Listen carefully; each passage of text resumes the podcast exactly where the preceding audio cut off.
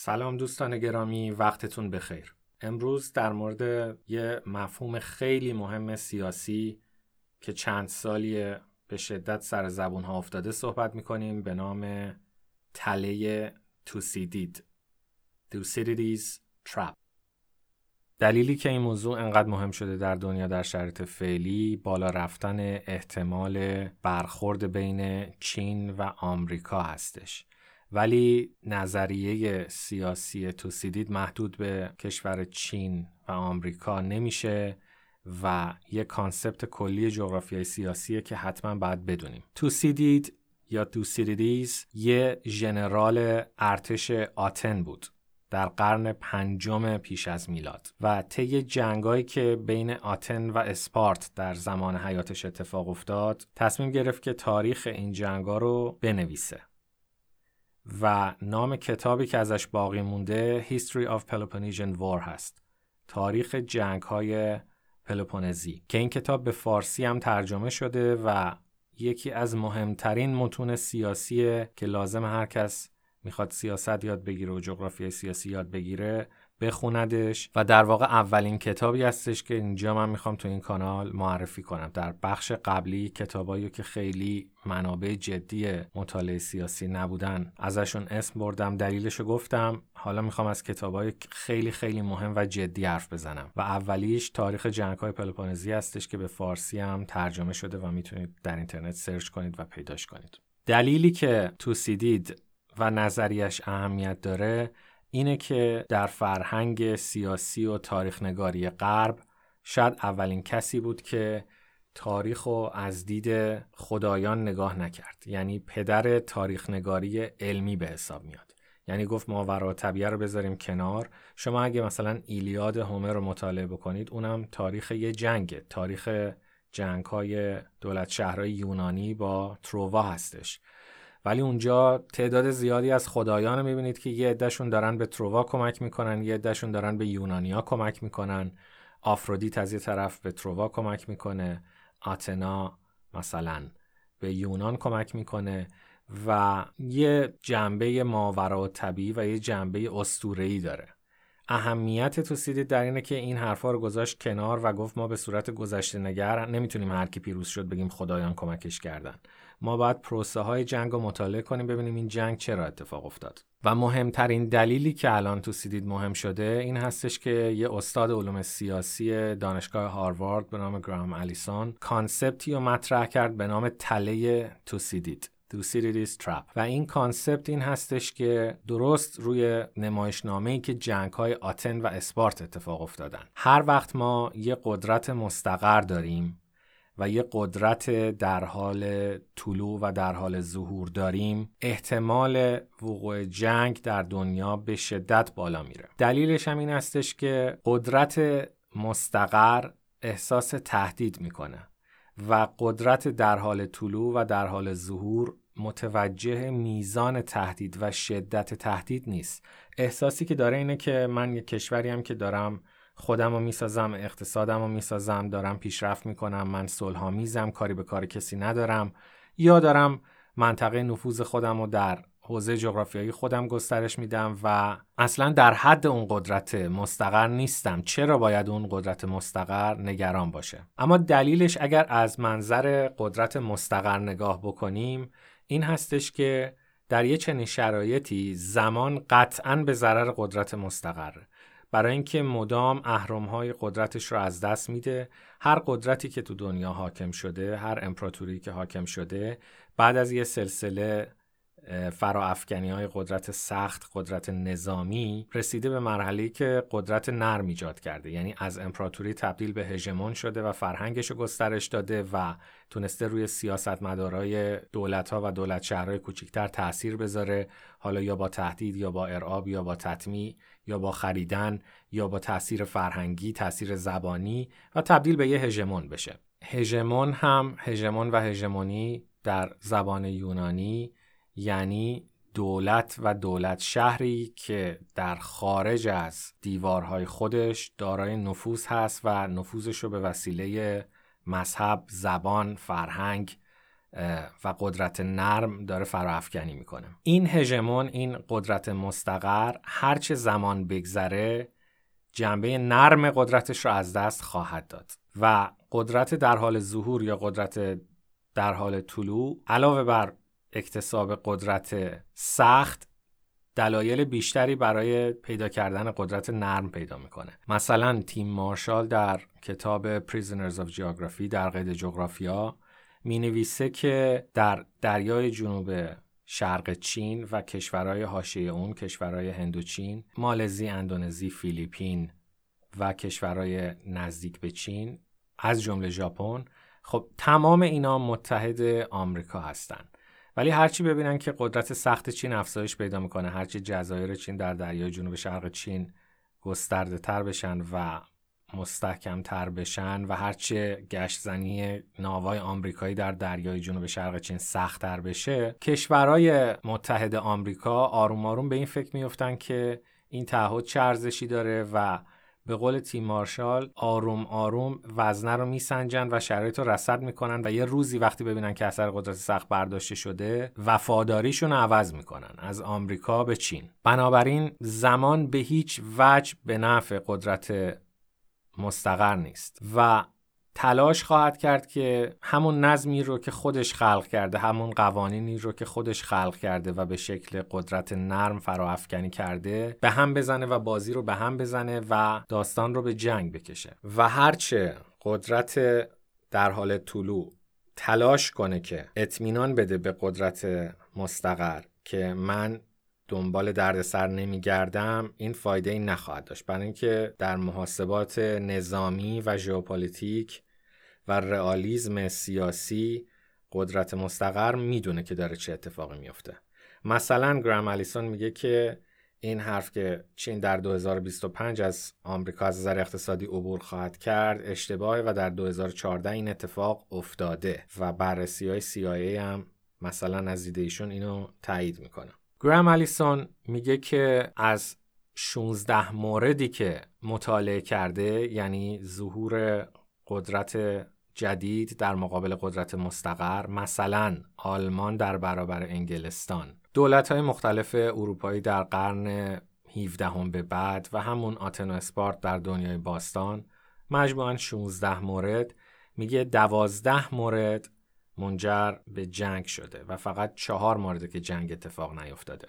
و خودش هم معترفه که این یه پارادوکس یه بنبست تاریخیه که خیلی راه برون رفتش رو خودش هم میگه نمی‌دونم و از متفکرهای سیاسی دیگه کمک می‌خواد که راههای توصیه بکنن که این اتفاق نیفته. یعنی ما تاریخ رو تکرار نکنیم. اما چند نکته که در موردش هست و جالبه و ما باید بدونیم برای اینکه این یه کانسپت مدرنه که از یه نویسنده و یه تاریخ نگار باستانی گرفته شده.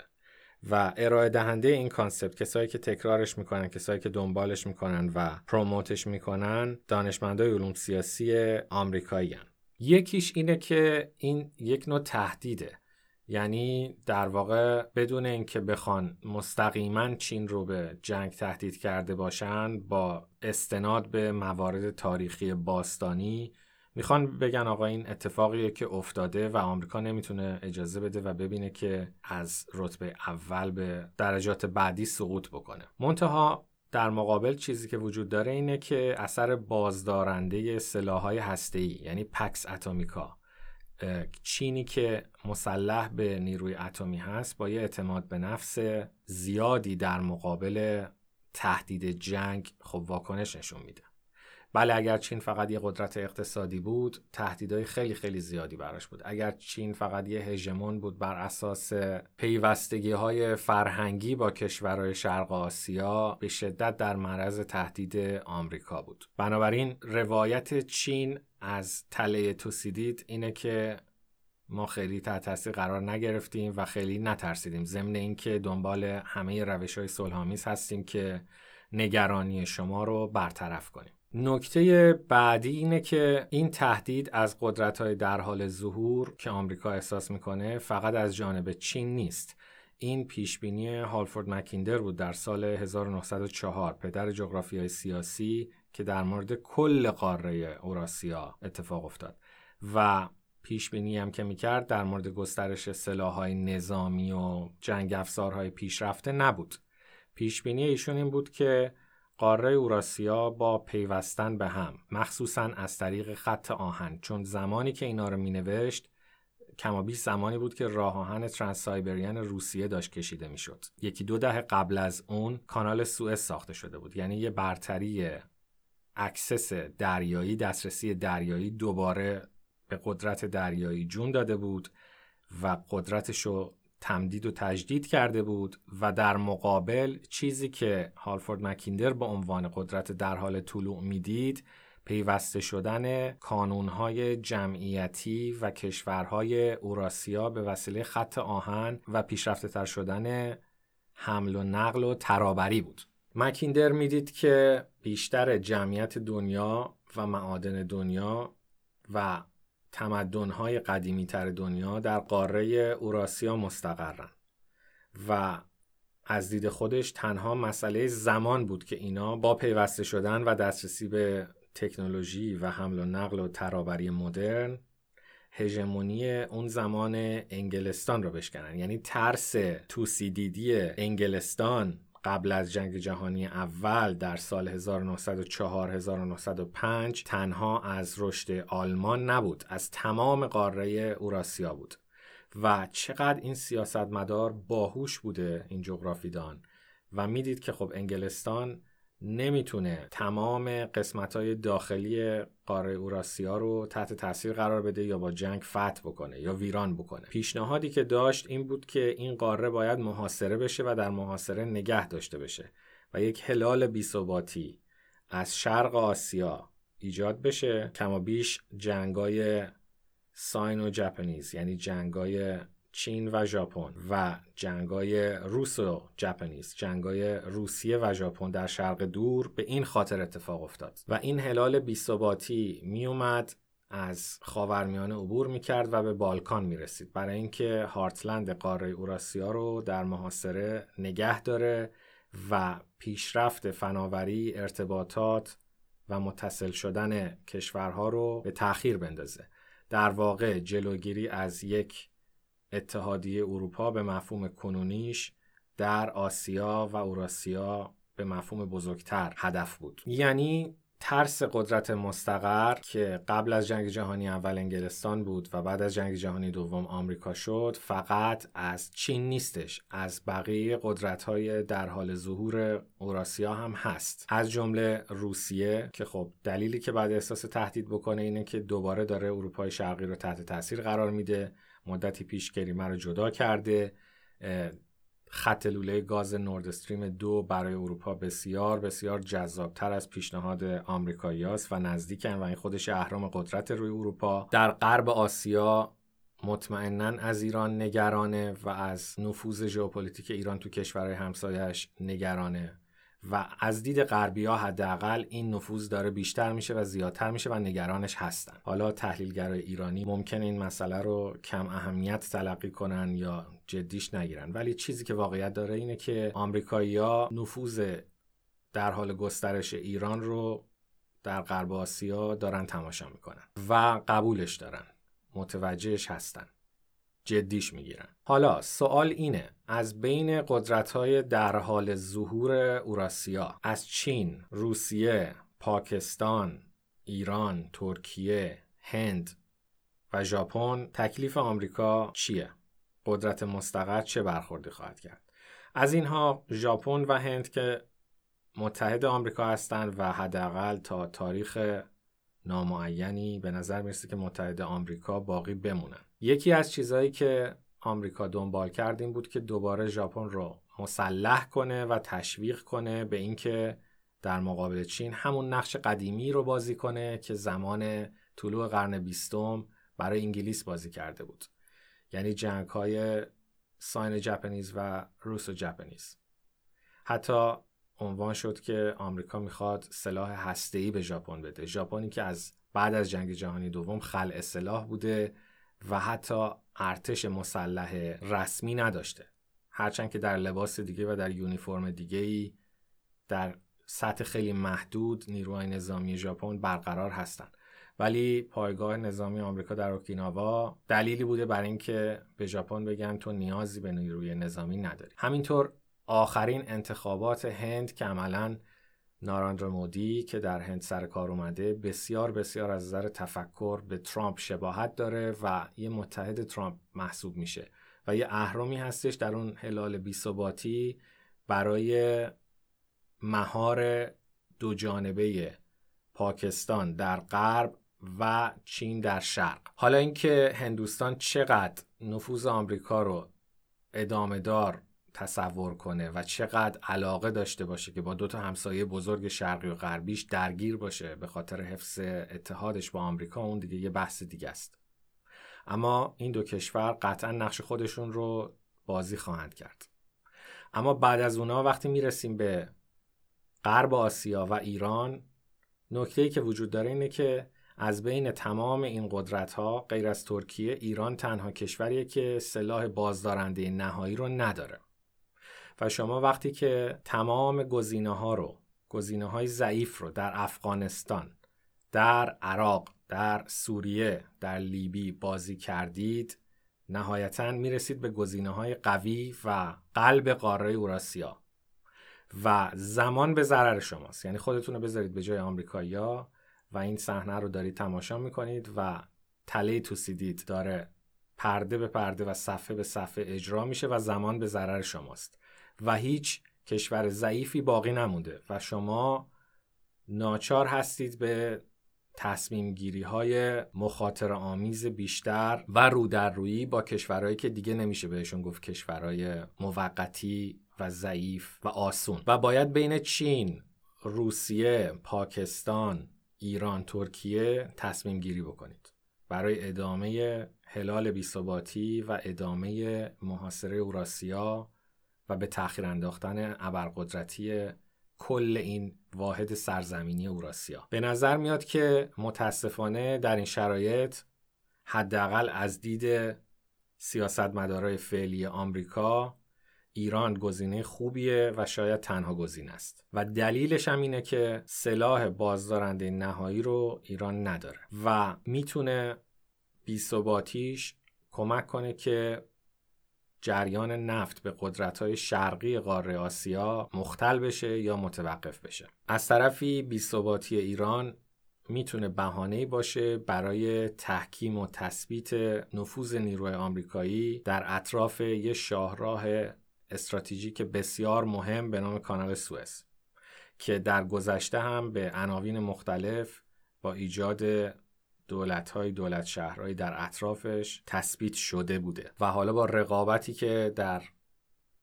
دو طرف بابل مندب برای ایجاد پایگاه های نظامی از طرف پاکستان، چین، ایران مثلا در جیبوتی شروع شده باز هم اهمیت این منطقه رو بیشتر می‌کنه. و در پس زمینه همه اینها مسئله نفت هم وجود داره که البته مسئله اصلی نیست و چیزی که همیشه یه مقدار درش اقراق شده. بنابراین می‌بینیم که تله توسیدید اگر خطری متوجه کنه یکی از کسایی که این خطر متوجهشون هست ایرانه. و این فرض خیلی اشتباهی هستش که ایران بدون داشتن قدرت سخت می‌تونه صرفا با دیپلماسی با قدرت نرم از این تله بیرون بیاد و مشکلات خودش رو رفع و رجوع بکنه. یعنی به طور طبیعی ایران ضعیف با هر حکومتی و هر موضعی یک تارگت بالقوه و یه هدف بالقوه است. و این تارگت بودن برخلاف چیزی که اخبار رسانه ها و احساس مردم القا می‌کنه زیاد ربطی به موضع ایران نداره. یعنی تشدید کننده این مسئله و اون زمین ساز اصلی رفتار تحریک آمیز ایران قطعا نیست که حداقل اینو داریم می‌بینیم که به نظر میاد یک طرف ماجرا به شدت دنبال جنگ میگرده و اقداماتی انجام میده که کشور ایران رو خواسته و ناخواسته به سمت جنگ ببره. تحلیل این ماجرا صرفا با اختلالات روانی دونالد ترامپ نیست. این یه مسئله کاملا حساب شده ژئوپلیتیکه که شما یه سری انتخابات دارید. آینده رشد اوراسیاست هرچند که حالا در ایران ممکنه مردم این احساس نداشته باشن آینده رشد پا به پای تمام قدرت های قاره اوراسیاست و خروج از محاصره هالفورد مکیندر و زمان اصلا به نفع قدرت مستقر نیست. حالا شما چند تا انتخاب دارید؟ چین، روسیه، پاکستان، حتی کره شمالی، ایران و ترکیه. کره شمالی غیر از اینکه سلاح بازدارنده نهایی رو داره ارزش ژئوپلیتیکش اونقدر نیست. یعنی نابود کردن کل شبه جزیره کره نمی‌تونه خطوط انرژی چین رو قطع بکنه نمی‌تونه قاره اوراسیا رو برای مدت قابل قبولی ضعیف یا ناامن بکنه نمی‌تونه ارتباط راه های تجاری رو به صورت مؤثری قطع بکنه. بنابراین اگر نگاه بکنید بدون در نظر گرفتن شخصی به نام ترامپ در کاخ سفید و بدون در نظر گرفتن الفاظ حزبی مثل جمهوری خواه و دموکرات و غیره نوکان ها و غیره ایران یه تارگته و این مفهوم تله دقیقا همینه.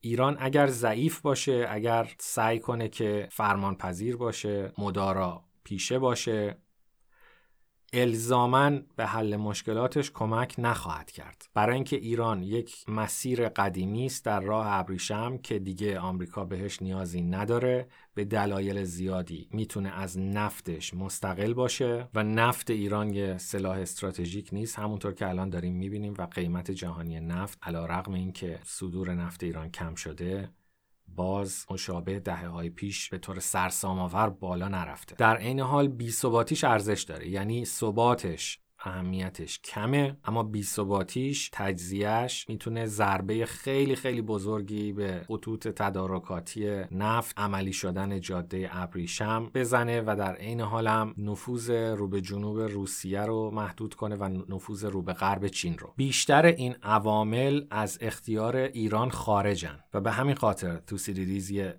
تلس یه پارادوکسه. و از دید آمریکاییام مهار کردن یکی از این قدرت های قاره اوراسیا گریز ناپذیره تنها گزینه ای که برای ایران باقی میمونه قوی شدن تا حد ممکنه و قوی موندن. وقتی انتخاب ها رو آدم نگاه می‌کنه بدون داشتن قدرت سخت به کار انداختن بازوی دیپلماسی و مذاکره و مشاوره گویا راه به جایی نمی‌بره و یک کشور رو امن نخواهد کرد. حتما همه ما ایرانی ها در مورد هر کدوم این گزاره ها نظر داریم. بعضیش قبول داریم بعضیش قبول نداریم.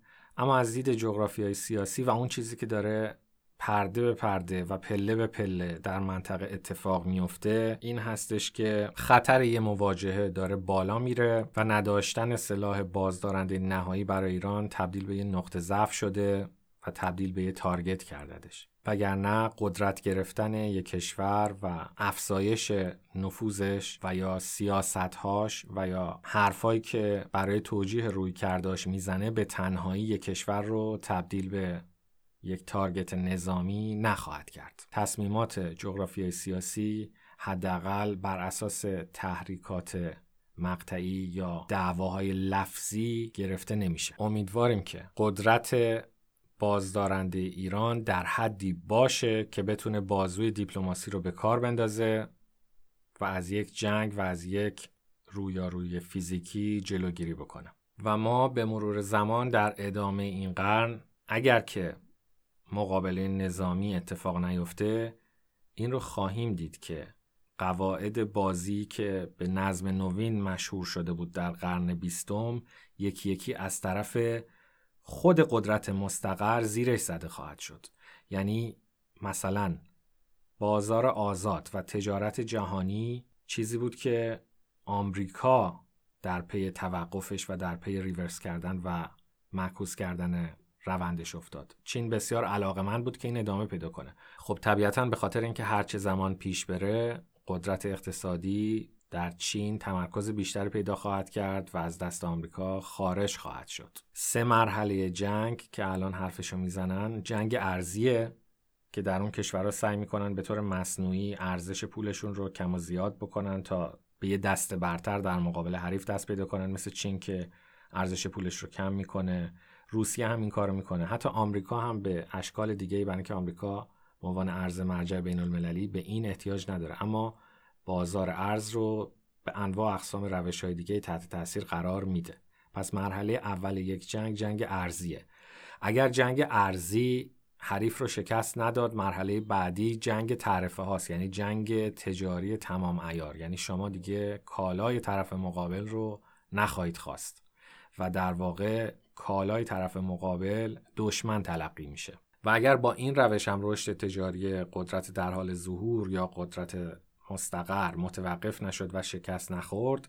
مرحله نهایی اون وقت جنگ فیزیکیه. وقتی که نفرات ملت مقابل دشمن تلقی میشن. متاسفانه قدم به قدم و روز به روز می‌بینیم که در این مسیر داریم از طرف تمام بازیگرای اصلی پیش میریم. خب این اصلا کانسپت خوشایندی نیست ولی به قول گرام الیسون مثل یه لنز میمونه که می‌تونیم با اون اخبار رو و وقایع روز رو بهتر درک کنیم و تفسیرهای فرعی و حاشیه‌ای و بی ارتباط به واقعیت پیدا نکنیم. چیزایی مثل اینکه تحریکات ایران مقصر ایرانه یا مقصر چینه این مثل یک بازی محتوم تاریخی داره پیش میره. و وقتی استاد علوم سیاسی دانشگاه هاروارد میاد و از مغزای متفکر دنیا از نخبه های دنیا می‌خواد که یک راهی پیش روی ملت ها بذارن که از این بحران و از این بنبست بیان بیرون. نشون میده که چقدر این تله تله تنگیه و چقدر خروج از جبر تاریخی مشکله در این مورد. در این حال هم ما به عنوان کسایی که می‌خوایم تاریخ و سیاست رو بفهمیم می‌تونیم با مطالعه کتاب تاریخ جنگ های پلوپونزی The History of Peloponnesian War از توسیدید و یا با مطالعه کتاب Destined for War جنگ محتوم نوشته گراهام الیسون درک بهتری از تاریخ و از سیاست به دست بیاریم و بتونیم نظریات سیاسی رو که میشنویم بدون توسل به ادبیات ایدئولوژیک قرن بیستم تحلیل کنیم. از اینکه گوش کردید ممنونم.